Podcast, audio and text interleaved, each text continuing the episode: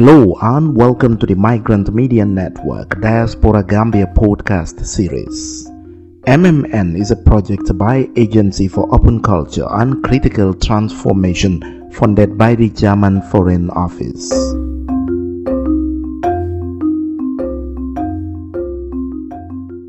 The project provides young Africans, especially potential migrants, with reliable information through social media and training on migration issues in order to make informed decisions and be aware of safer migration options to Europe.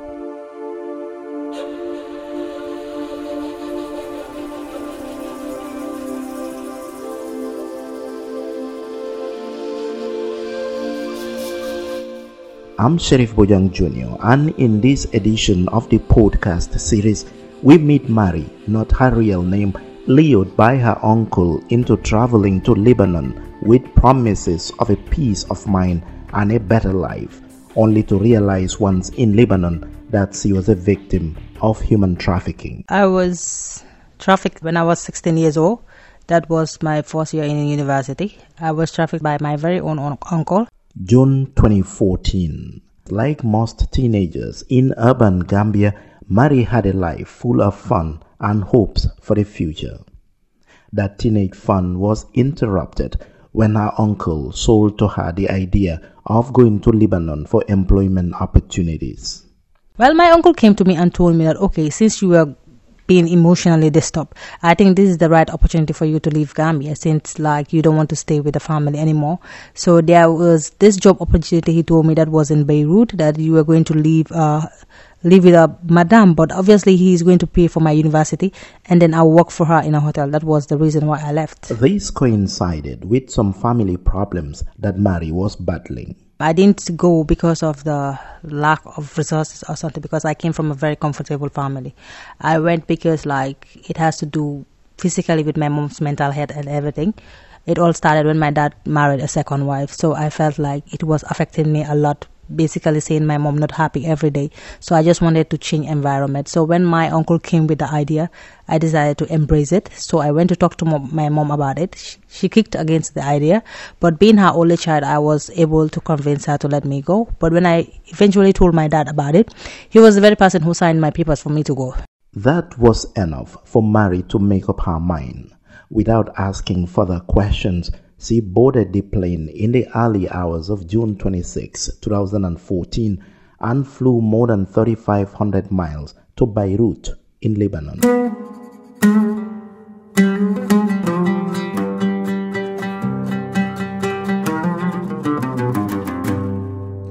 When I arrived at the airport and all my documents were taken away from me, so we were locked in a room that was barely five meters long with different nationalities. We spent more than three weeks in that room waiting for a buyer to actually come and buy us.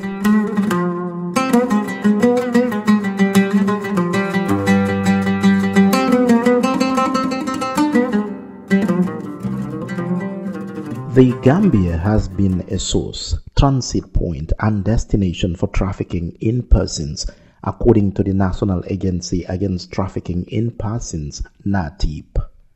Like other victims, Mary didn't realize that she was being trafficked for modern day slavery despite the confiscation of her passport until the reality kicked in and there was nowhere to run to. At first, I thought it was a joke when they told me that you have been sold. So I never believed that slavery do exist at the same time. So I took it as fun. I was busy laughing and doing all stuff. Till when I started spending weeks there, that was the time I realized that they were serious about it. So basically, I spent more than three weeks in an office that was five meters. It was barely five meters long, and it was a very horrible experience for me. One of the girls staying with Mary told her she was sold by human traffickers. Now scared and confused, she constantly stayed awake all night, wondering what would happen to her the next day.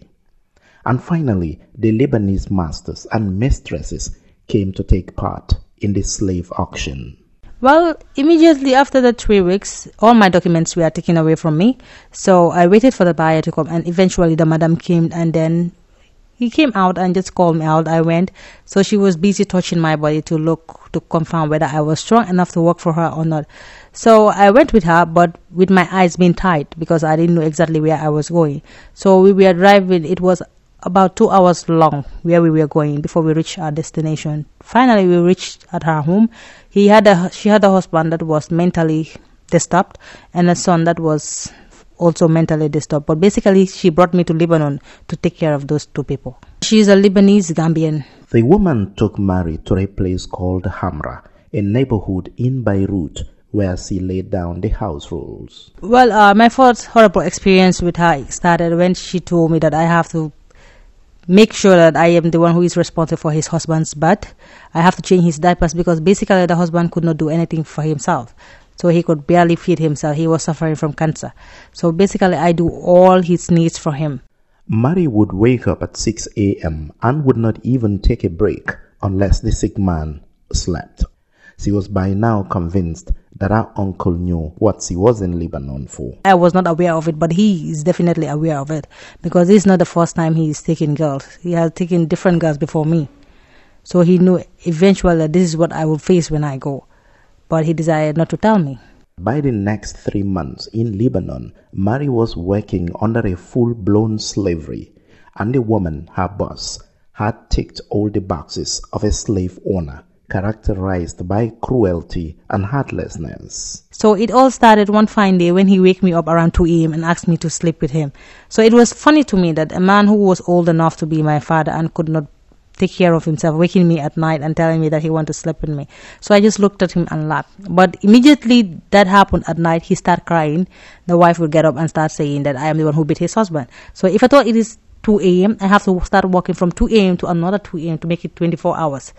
Then it started again when he asked me to warm the food on the microwave. And the plate was so hot that he said she said she wanted to use my back as a table. So I have to bend down for her to use my back as a table, which I did. So the plate was so hot on my back that I have to slip a little bit. It fell down. She took the same plate and hit me on my back and I had a very deep cut about it.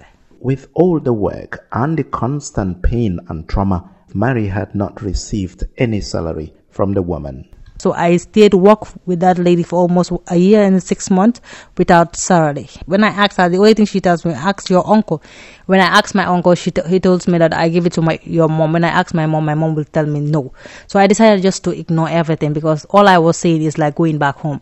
So I decided just to ignore her and then just walk. But when you were with this woman and there was no escape route for you, you couldn't leave and escape and run or anything there was no escape route for me because my passport was taken away from me so i had no access to my passport. And if i have to leave i have to leave with my passport or else go to jail for it for 3 months before they could allow me to come back home. So i was running away from all that and i didn't want to reach out to my dad because uh, my dad is a very influential person in the Gambia, so I don't want to mention his name. So I wouldn't want to talk about him that much. So I decided not to reach out to my dad. I basically did, did not even want to tell my mom what I was actually feeling or facing because I didn't want her to feel the same way I was doing. So I decided to just bear the burden on myself and decided that, okay, whatever come out of it, I have to face it. It would later emerge that the woman's sick husband needed a kidney. On this fateful day, she asked Mary to accompany her to the hospital. She had a plan to do operation on Mary and remove her kidney. While at the hospital waiting for the woman to be done, Mary dozed off, and when she woke up, she felt different. She would later realize her left kidney was gone. My left kidney was harvested and forcefully taken away from me without my consent for the husband. So that's it was a very horrible experience for me because at that time I did not even know that there was something that was taken away from me. So I did not even bother. I knew I was operated. I knew there was something wrong with me, but I could not tell exactly. This is what happened to me till I came back to Gambia and had different health complication and I have to go for different tests. That's the time I realized that my left kidney was not with me. While recuperating at hospital, Mary managed to escape, but it wouldn't take long before the woman, her boss, would get her back to the house? Yeah, I stayed with her. With all that, I came out from the hospital uh, with the help of a Philippine nurse who helped me to escape from the hospital. But yet, still, my mother managed to find me and brought me back home. With all the stitches and stuff, she made me work for her six months uh, till the operation got septic that, to the end that if you put your four fingers inside my stomach, it will definitely go inside. Even with one kidney removed, Mary's nightmares continued. Fed up with the cruelties meted out to her, she stabbed her boss in self-defense, resulting to her arrest and imprisonment. She stabbed me, and when she stabbed me, I took the knife and stabbed her back. So that was my crime. So I went to jail for one year, six months, and then after the six months, she brought me back home. In jail, Mary was regularly beaten and the guards made several attempts to sexually assault her. After the 18 months jail term, she escaped and ran away to a seaside. Through the help of a fisherman she met, she processed her documents and returned to the Gambia in April 2018. Mary took her uncle to court but later withdrew the case. Well, to my uncle, I have nothing much to say to him because, like, I believe whatever happened it happens for a reason. I still I am in very good terms with him. I did not press charges or do anything to him because I believe that maybe this is a way for me to learn lessons in the hard way or see the other side of God. So for him, he took it like he was sorry. He didn't know what exactly was going to happen to me. And I accepted his apology because I felt like, okay, it was a lesson I needed to learn. So for me, life goes on. So when we came back, we went to NAATIP and other stuffs to. I was very mad when I came back eventually, so I decided to file the case to court. But two years later, NAATIP, this push and pull and everything, I thought it was a waste of time, so I decided to withdraw from the case. There is no accurate figure of how many Gambian women are trafficked to Lebanon and other countries in the Middle East. The U.S. State Department's 2020 Trafficking in Persons report on the Gambia, however, showed that the government modestly increased anti trafficking law enforcement efforts, but law enforcement overall remained inadequate. The 2007 Trafficking in Persons report, as amended in 2010, criminalized sex trafficking and labor trafficking and prescribed penalties of 50 years to life imprisonment and a fine of between 50,000 Gambian dollars or 980 US dollars and 500,000 dollars or about $9,800. According to the US State Department report, the government reported 15 new investigations, 6 sex trafficking cases, and 9 cases involving forced labor in domestic work in the Middle East. For the third consecutive year in 2020, the government did not convict any traffickers. International organizations reported that official corruption, including police officers requesting bribes to register trafficking complaints, impeded law enforcement efforts. But in July this year, there were three convictions of human traffickers and migrant smugglers. All the three traffickers and smugglers were sentenced to 15 years in prison with fines. For Mary, a key to fighting human trafficking is advocacy, a reason she has been dedicating her time to tell her story and sensitize others about the traumatic impact of trafficking. So I decided that okay, whenever eventually I go back home, I will not stop or just keep quiet because I feel like keep quiet. I think people really, need to know what exactly that is happening. So I believe sharing my story, if it can change somebody's life, then I feel like my mission is accomplished. So I decided to join the Access team, and I am glad it was fruitful, and I'm still doing it. And what message do you have for still people try to lure, especially young people, into going to countries such as Lebanon, Yemen, Kuwait, etc.? What do you often tell people who might be enticed into making such trips? Trips in the name of employment? Well, what I always tell people is that I can never stop anyone from going. The only thing I have to do is talk, but I cannot force it in you. But whatever you do, I will make sure that I make sure that you know my story. And I can always tell that there is no easy road to success. You cannot even take a shortcut to it. I believe if we can make it outside, we can still make it in Gambia it's all about the determination and passion on what you do. So I always say that uh, your story will never define the person you are. It's what you actually want to make out of it. That is the person you are. I always tell people that I refuse to be intimidated. I refuse for people to criticize me because I, you cannot put me down. Because I feel like we all have our root sides, but it depends on how and where we correct our mistakes and move on in life. So this message is just for young ladies out there. Let nobody deceive you that there is a work or something waiting for you in this Arabic country. It's not true. It's only either organ ha- harvesting is involved, prostitution and other menial jobs. That is the only thing involved there. There is nobody in this Arabic country who will tell you, I'm living a better life and you believe it. It's all lies. It's either they don't want to talk about it or behind, be, beside, because we are living this culture of silence that you know that does, they label you as a bad person whenever because of the discrimination and the stigma attached to it.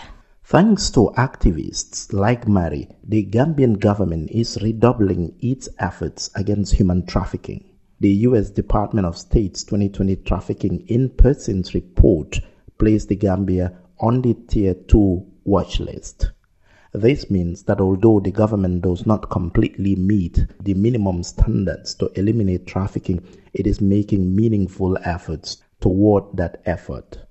Among the failures, however, is that there is no formal witness protection policy, and keeping victims' identities confidential doesn't seem to be a priority. As a result, many victims decide not to seek justice when they return home.